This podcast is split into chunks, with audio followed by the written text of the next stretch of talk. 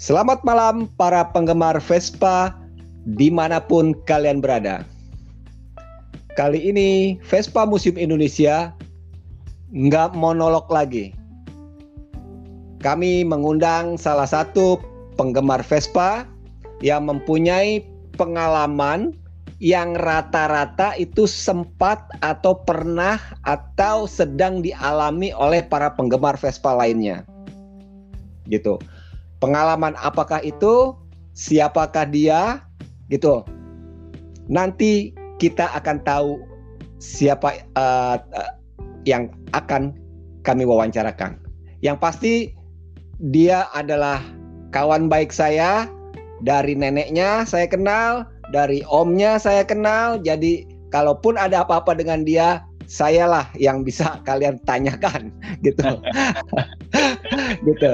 Oke. Okay. Uh, eh, kita langsung hadirkan aja Bro Rizky. Halo Bro, Halo. selamat malam. Halo, selamat malam Om Bem. Gimana Bro kabarnya saat ini? Alhamdulillah baik-baik aja walaupun harus bertahan hidup. Lomba bertahan hidup tapi yang penting semangat aja sih. Ya, betul. Yang penting prokesnya harus tetap dijaga ya, gitu. Dijaga. Imun dijaga, yang penting naik Vespa aja kan meningkatin imun katanya. ya, happy emang meningkatkan imun dan salah satu happiness is naik Vespa. naik Vespa betul. Bro, Bro Rizky, ya. gue mau tanya ya. nih, yang pertama Boleh. nih. Hmm. Kapan sih lu tuh mulai tertarik dengan Vespa gitu loh? Tertarik okay. ya? Tertarik. Tertarik gitu. Ah. Tertarik ya. Oke. Okay. Aku cerita ya Om ya dari awal ya, gimana ya, tuh kenal. Halo? Ya, Om? silakan. Jadi gini, awalnya itu pas aku SD sekitar tahun 2005 itu aku SD kelas 5 mau naik kelas 6. Om aku itu si Om Adiara itu dia beli Vespa Sprint ya kan. Jadi zaman itu harganya sekitar berapa ya? 3 atau 4 juta gitu dia beli, dia bawa ke rumah, terus aku langsung bener-bener ngeliat ini bagus juga Vespa ya gitu kan, warna putih gitu kan. Eh, Vespa klasik lah karena waktu aku kecil tuh sering ngeliat Vespa tuh yang dipakai paling ya Vespa Vespa yang dipakai Pak Guru pada saat itu ya kan Vespa eksklusif dua lah atau PX PXan gitu kan. Cuman kok ini Vespanya keren gitu kepalanya bulat gede gitu kan. Terus akhirnya aku nanya-nanya ke om aku ini Vespa apa? Dijelasin detail ini sprint bagol sprint ya kalau bahasa resminya sprint veloce ya gitu tahun 74 gitu kan. Terus akhirnya dari dari situ aku kayak mulai tertarik uh, tentang dengan Vespa gitu loh. Ini kondisinya aku belum tahu kalau nenek aku dulu sempat ikut kontes Ratu Vespa Om. Jadi Oke. Okay. Uh, eh, om om aku yang Om Adiara ini juga belum tahu kalau nenek aku tuh uh, sempat ikut Vespa apa kejuara apa kontes Vespa dulu. Jadi kita berdua ini belum tahu nih ya kan. Jadi waktu itu uh, sebenarnya om aku itu dira di diracunin lah sama temennya ada untuk beli Vespa karena Vespa uh, lu coba deh main motor klasik ini ya, apa gitu kan Vespa kita dibeli. Aku juga ikut tertarik aku suka ngeliatin dulu kan memang masih kecil belum belum bisa bawa ya gitu jadi paling ngeliat tiap minggu pagi om aku manasin muter-muter kompleks segala macem gitu kan. Sampai akhirnya waktu aku udah lulus SD naik SMP itu om aku itu sempet ngangkat Vespa PTS om. Vespa PTS kondisinya bahan. Dia kalau nggak salah beli itu dari Bandung ya. Dia bawa ke sini. Nah, terus aku lu kaget lagi lah ada Vespa lagi nih kecil Vespa apa nih gitu kan. Tulisannya tuh di di bodi motornya tuh 90 spesial gitu kan. Wih kecil banget nih motor. Terus akhirnya nggak lama si om aku ini udah mulai coba belajar bawa Vespa gitu kan. Kira ya udah dari situ udah mulai suka Vespa deh om. Udah mulai diajarin diceritain Vespa tuh gimana sejarahnya gimana gitu kan. Sampai akhirnya sempet bawa ke sekolah juga sih SMP waktu itu sampai dihujat sama teman-teman aku om waktu itu. Lu ngapain bawa motor tua ke sekolah? Mogokkan gini-gini gitu kan. Aku kebetulan pribadi yang cuek ya bodoh amat deh gitu. Mau lu ngomong apa tapi yang penting aku enjoy gitu dengan Vespa D. Jadi kan waktu itu kondisi motornya itu kan masih bahannya, masih maksudnya layak jalan tapi kondisinya tuh nggak nggak bagus lah kurang lah gitu. Jadi akhirnya om aku nyuruh udah coba kita restorasi nih mau di Vespa gitu kan. Kita benerin dulu apanya mesinnya kita sehatin dulu kaki-kaki kita benerin gitu kan. Pajak kita hidupin kalau bisa karena aku juga kaget pajak Vespa tuh bisa semurah itu loh om. Itu maksudnya hmm. gimana ya ngelihat tuh gila nih motor tahun waktu itu pet uh, spesialnya itu tahun 76 inget banget. Uh, aku aku maksudnya aku sama om aku restorasi segala macem. Dan zaman itu tuh gimana om ya maksudnya masih kita butuh koneksi yang benar-benar kalau sekarang kan nyari barang apa aja ada ya om ya sosmed kenceng. Zaman waktu itu tuh bener-bener harus kenal orang yang punya Vespa kenal bengkel gitu kan copotan gitu sih sebenarnya ya dari situ sih awal mula aku ketertarikan Vespa tuh dari om aku itu. Tuh. Oke. Okay. berarti lu kenal dari kelas lis kelas 5 SD iya. Terus lu naik Vespa di SMP iya. SMA Vespa lu small frame ya? Masih ya. bahan? Bahan. Iya bahan celaan di sekolahan lu gitu kan? Bahan juga gitu jadi tapi ya udah cuek aja gitu nah cuek terus sudah gitu ya kan jadi emang udah hmm. dari kecil, dari uh, kecil ya. udah udah udah tahu Vespa cuman lu belum tahu yeah. kalau lu apa uh, lu sama om lu belum tahu kalau uh, nenekmu, nenek kalian ya, itu yeah. adalah satu legenda Vespa di Indonesia. Iya. Yeah. Untuk uh, Madam Sumi Hakim, yeah. yaitu seorang uh, apa uh, ratu Vespa di Indonesia di tahun 60-an, itu nanti kita bicara Betul. nanti. Karena yeah. uh, kebetulan juga uh, kami pernah uh, uh, apa uh, uh, buat meet and greet dengan beliau yeah. gitu di tahun Betul. 2016 tapi itu ya nantilah gitu oke okay? ya, gitu nah kita coba bicara ke cucunya dulu nih gitu loh ya kan soalnya itu itu konten menarik lainnya juga itu dengan uh, hmm. Madam Sumikin gitu loh uh, ya kami uh, kami pernah juga uh, ketemu di TPS unik banget yeah. pokoknya uh, lagi lagi apa pemilu, lagi pemilu ya. uh, uh, gua, gua ketemu lah ini nah langsung di situ nah tapi itu nanti kita bicara nanti nah kita bicara uh, Bro Rizky aja okay. dulu terus dari kelas 5 terus SMP itu kan masih Vespa Om lo kan Iya, gitu loh. Betul. Iya kan? Mm. Nah, yeah. terus lu tuh kapan lo? Lu, lu lu lu punya Vespa sendiri itu kapan sih gitu loh? Punya Vespa sendiri itu SMA, Om. SMA kelas 2 Iya, yang SMA kelas 2 itu sekitar tahun 2011 eh dua sorry 2011-an iya betul. 2011 punya Vespa. Vespanya adalah Vespa Sprint kotak, Vespa Sprint asbak bukan Sprint jenong. Itu eh, pokoknya entah gimana waktu itu di rumah tuh aku selalu mak eh, karena belum punya Vespa kan, belum punya Vespa, pas SMA kelas 1 tuh dibeliin lah motor metik lah. Beli motor metik terus karena maksud uh, diskusi sama om aku segala macem akhirnya uh, waktu itu om aku baru ngangkat sprint juga yang aku punya itu yang akhir aku beli jadi aku bilang ke om aku om uh, eh, gue pengen Vespa deh pengen punya Vespa sendiri. Gimana ya kalau nih motor gue yang Matic gue jual tapi langsung uh, gue bayar buat Vespa lo om. Gimana? Ya udah boleh. Gue bantu jual deh motor Matic lu ntar lu tinggal ngangkut Vespa gue aja gitu. Dari situ aku akhirnya punya Vespa sendiri Sprint Jenong tahun 76 gitu. Oke, jadi uh, lu beli Vespa-nya si Om lu ya?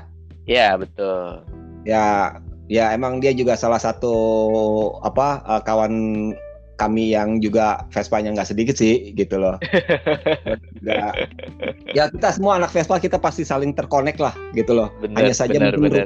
koneksinya itu yang agak agak agak agak berjeda gitu ya. Iya, gitu. Jadi iya. sprint Vespa sprint Jenong tahun 76 ya. Sorry, sorry sprint Asbak bukan sprint Jenong. Sprint oh, Asbak. Uh, yeah. sprint yeah. Asbak tahun tahun 76, betul. 76. Uh, Sekarang yeah. Vespa itu? Udah uh, udah jauh om. Udah jadi waktu itu Mi Vespa ini selalu bermasalah di kopling om waktu itu kan. Dan aku kadang kadang suka pulat telat pulang ke rumah tuh gara-gara di motor suka trouble mulu deh gitu. Di koplingnya ya aku juga nggak ngerti kenapa gitu kan. Akhirnya waktu itu gue pengen nyob- cerita ke om gue curhat segala macam gue pengen nyobain Excel deh om. Kayaknya enak ya. Maksudnya udah ada starter udah ada aki gitu kan. Udah ibaratnya udah kayak motor semi modern lah ya gitu. Akhirnya waktu itu nih gue bener-bener nyesel nih sampai sekarang waktu itu. Jadi ada yang mau sprint gue dia punya Excel akhirnya kita tuker guling waktu itu. Bener-bener nggak tuker tambah ya tuker guling. Dia mau sprint gue mau Excel gitu om. Cuman kondisi Excel yang gue dapet tidak sesuai harapan gitu. Akhirnya ya sampai sekarang sih masih ada rasa penyesalan ya Oke. gitu sih om Itu Excel Hmm. masih ada sekarang. Excelnya Excelnya udah nggak Nah. ada juga Ada sprint udah gak ada gitu ya. Excel nggak ada Heeh. tapi sekarang ya make apa maksudnya sekarang sih ada aku sekarang lagi megang dua Vespa lagi gitu om Oh, oke. Tuh. Apaan aja tuh? Yang pertama sprint yang Om Adi dulu pernah beli, yang dulu beli tuh yang pertama mengenalkan aku dari dunia Vespa tuh sampai sekarang Mhm, mhm. sama Super tahun 75 Super Jenong. Oh, Super Jenong. Oh, oke. Tuh, Terus iya. di mana lu, lu lu lu beli sekarang kan waktu lu start awal di tahun Iya. iya, naik eh, apa pas punya PTS itu eh PTS. small frame sorry eh, spesial 90 itu katanya Bisa 90. susah nyari, nyari itunya ya gitu loh. Apa betul, eh, betul. memang eh, salah satu eh, kendala di eh, small frame itu memang spare partnya agak agak agak agak Iya. Perlu perjuangan untuk mencarinya ya Betul. karena itu Dan eh, ini apa sangat berkorelasi dengan eh, jumlah eh, unit produksi dari yang pernah ada gitu loh. Beda Betul, dengan kalau betul. kita punya super atau punya sprint, lu bisa Betul. saling kanibal itu itu itu itu Betul. seri gitu, ya kan? Iya. Dulu Kayak aku gitu. juga sampai mengalami penolakan Om. Jadi adalah bengkel Vespa dulu deket rumah, sekarang bengkelnya udah tutup. Dulu aku mau servis itu Vespa spesial itu sempat ditolak Om. Kenapa? Karena satu dia bilang partnya susah nih Mas. Yang kedua penyetingnya juga susah gitu. Jadi sempat mengalami hal itu sebenarnya. Oke, oke. Cuman- Itu kalau kalau kalau itu masalah skill dari eh, bengkel ya. kalau betul, itu masalah betul. dari bengkel bukan bukan bukan bukan masalah dari dari itu lo dari apa dari dari Vespa lu sebenarnya gitu loh. Iya, iya. Nah, masalah kreativitas dari uh, bengkel nyatanya bengkel. sekarang pun uh, spare part uh, small frame itu banyak Hmm. banget yang masuk ke Indonesia gitu loh banget yang masuk. Indonesia gitu itu itu gue tahu banget gitu loh bukannya tahu banget apa pokoknya nanti itu itu cerita lain lagi lagi lah gitu loh Iya, iya. ya sebenarnya itu itu bisa lah uh, spare part itu nah lu waktu itu terus beli kebutuhan-kebutuhan Vespa lu yang waktu Hmm. itu lu rasakan agak susah itu Hmm. lu lu lu gimana lu memenuhi kebutuhan lu secara seingat gua om lu tuh dulu pernah buka bengkel Vespa deh Iya, itu eh, tahun 2013, 2012, 2013 sampai 14 kalau nggak salah, tiga tahunan. Iya. Itu udah era pas gua make Sprint dan Excel tuh Om. Jadi udah nggak terlalu Oh. sulit lah barang. Iya, heeh. gitu. mungkin karena mungkin karena memang waktu itu pegangan lu small frame kali ya memang spare Iya, partnya perintahannya emang agak sampai sekarang sih eh, beberapa item sih memang agak agak Iya. itu sih agak agak agak agak perlu perjuangan Mm-mm. untuk Jadi gue inget Om dulu, eh, jadi waktu gua zaman make si, si small frame ini, setelah mengalami penolakan bengkel tadi gue ceritain, akhirnya Om gua ya zaman dulu maksudnya adalah orang link gitu ya, entah dari mana dapetnya Om. Gua nyaranin ada bengkel di daerah Jagakarsa apa mana gitu, bengkel dia ternyata spesialis small frame Om gitu. Akhirnya dibawalah ke sana gitu kan, udah akhirnya ketemu tangan yang cocok gitu kan. Maksudnya ya bisa lah yang seperti om tadi bilang. Yang bengkel sebelumnya mungkin nggak punya skill yang ini orang bisa gitu. Karena memang pegangannya gitu kan. Gitu sih ya makanya sebenarnya juga kalau main Vespa sih eh, kita tidak perlu cemas ya untuk mencari eh, bengkel gitu. Akan pasti akan ada informasi mengenai hal itu semua gitu Benar. apalagi kalau udah masuk ke hobi yang komunitasnya cukup banyak gitu itu itu pasti akan ada jalan. Tinggal kita masalah eh, teman-teman lainnya itu aja sih yang Betul. yang apa yang kita terus jalin gitu.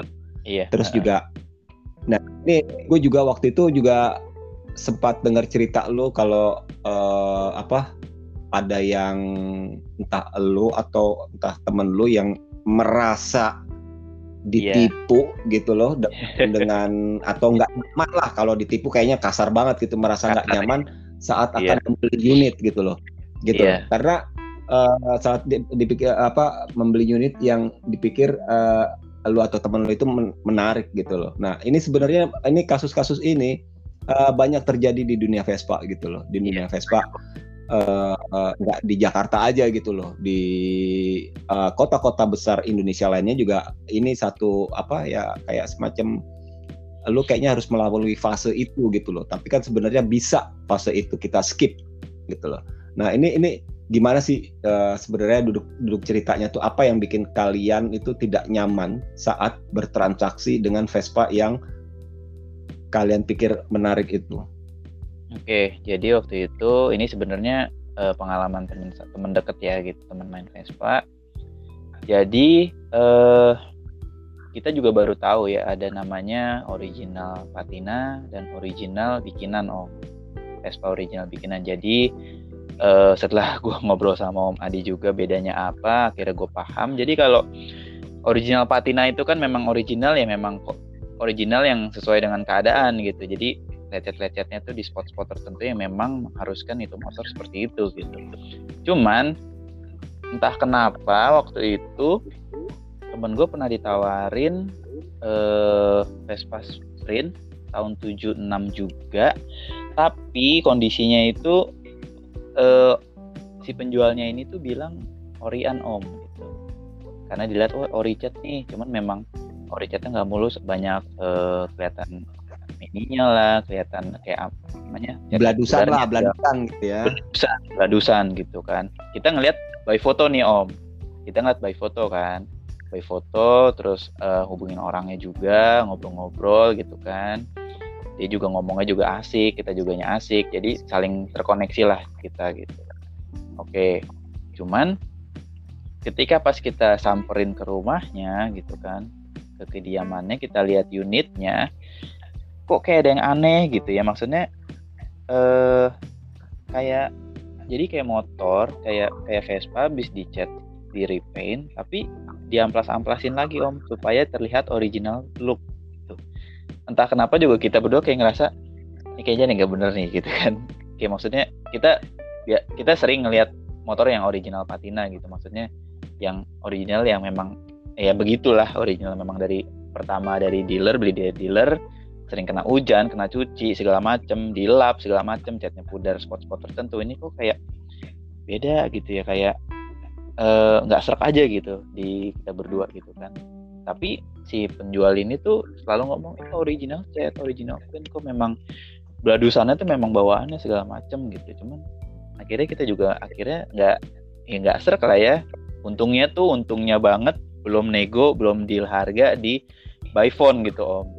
Jadi memang kita pengen lihat dulu unitnya kita pengen sembari ngopi sembari ngobrol sharing cuman pas kita ngeliat unit yang dibilang sprint 76 original patina yang dia bilang itu nggak sesuai harapan kita gitu karena banyak yang body-body yang sudah direkondisi gitu kan udah ditepul ulang segala macem udah ternyata deck-decknya juga udah diganti udah las-lasan ya kan pokoknya momen itu tuh aku bersama temen aku kayak uh, kecewa dan nggak ke, kecewa ya gitu cuman akhirnya ya udahlah memang bukan rezeki akhirnya kita ya kita mundur teratur aja kita bilang ke sellernya ya mohon maaf kayaknya nggak cocok sama barangnya gitu nggak sesuai harapan gitu udah gitu aja sih om sebenarnya oke okay.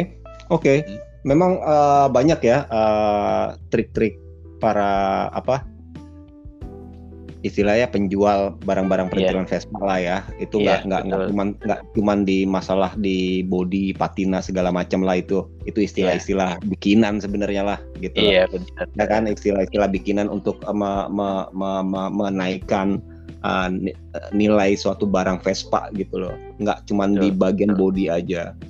Juga sekarang itu banyak juga bahkan sekarang tuh label-label part itu juga dibikin palsu gitu loh Iya, segala banyak macam lah.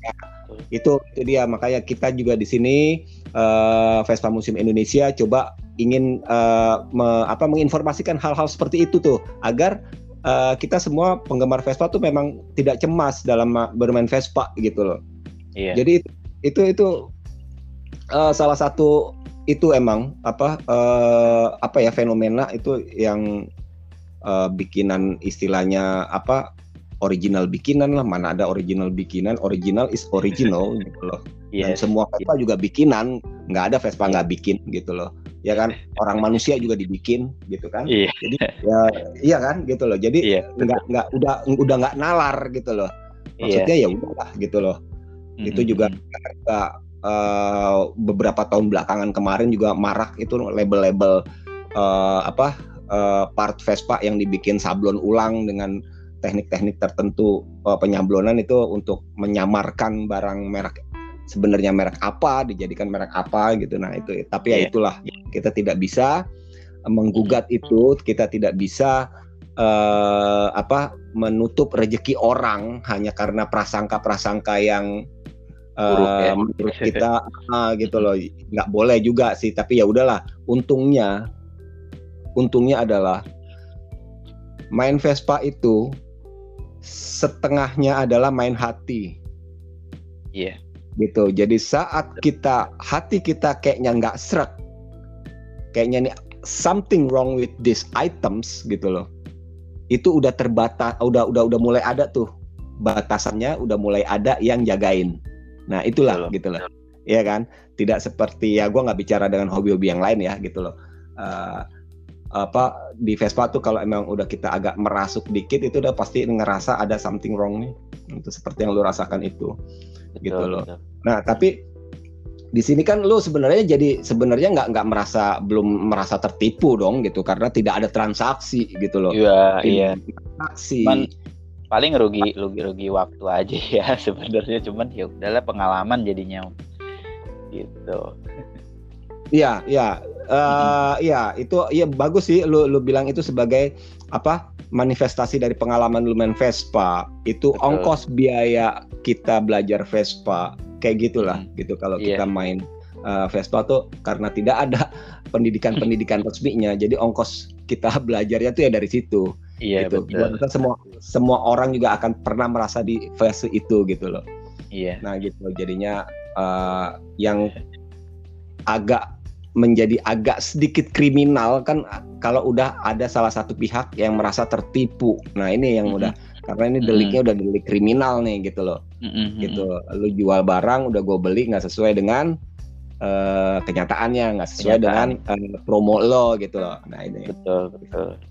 Nah, jadi kayak kayak kayak gitulah memang ini uh, apa fenomena di dunia Vespa yang perlu kita edukasi terus untuk uh, apa uh, cari tahu gini nih yang Vespa yang bagus, gini nih Vespa yang bagus. Tapi jangan lupa juga hati lu juga perlu lu percaya juga gitu loh. Jangan apa yeah. kata orang deh gitu loh. Iya, Misalkan gue juga merekomendasikan uh, satu sebuah sebuah Vespa juga belum tentu uh, eh, gue juga bener gitu loh. Karena yeah, sekarang teknik-teknik pengecetan, teknik-teknik uh, dempul, teknik-teknik uh, spetan itu udah canggih banget gitu. Udah canggih banget gitu loh.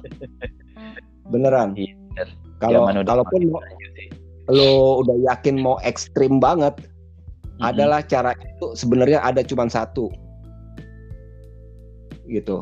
Apa itu bakar itu Vespa ayo kita bakar sama-sama. Kalau yeah, emang yeah, yeah. kita bakar sama-sama bagian yang memang uh, ciri-ciri sambungan daripada deck.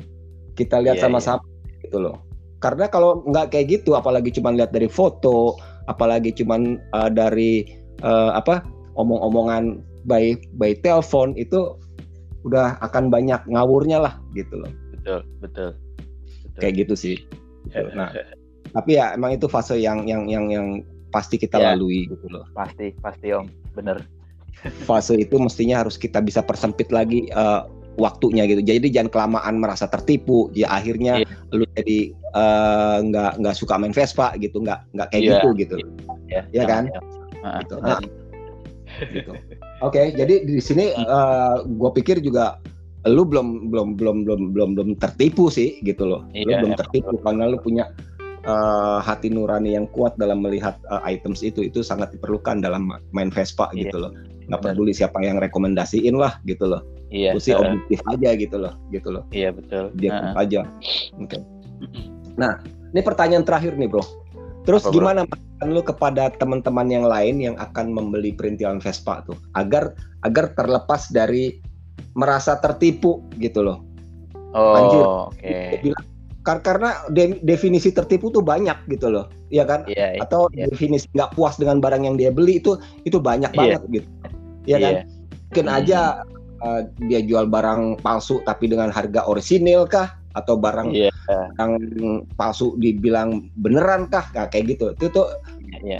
gimana masukan lu untuk teman-teman yang lain nih agar tidak Ah. agar apa eh, inilah apa sebentar lah merasakan ketidaknyamanan dalam bermain Vespa itu terutama Oke. saat bertransaksi Oke, sekarang eh gini ya.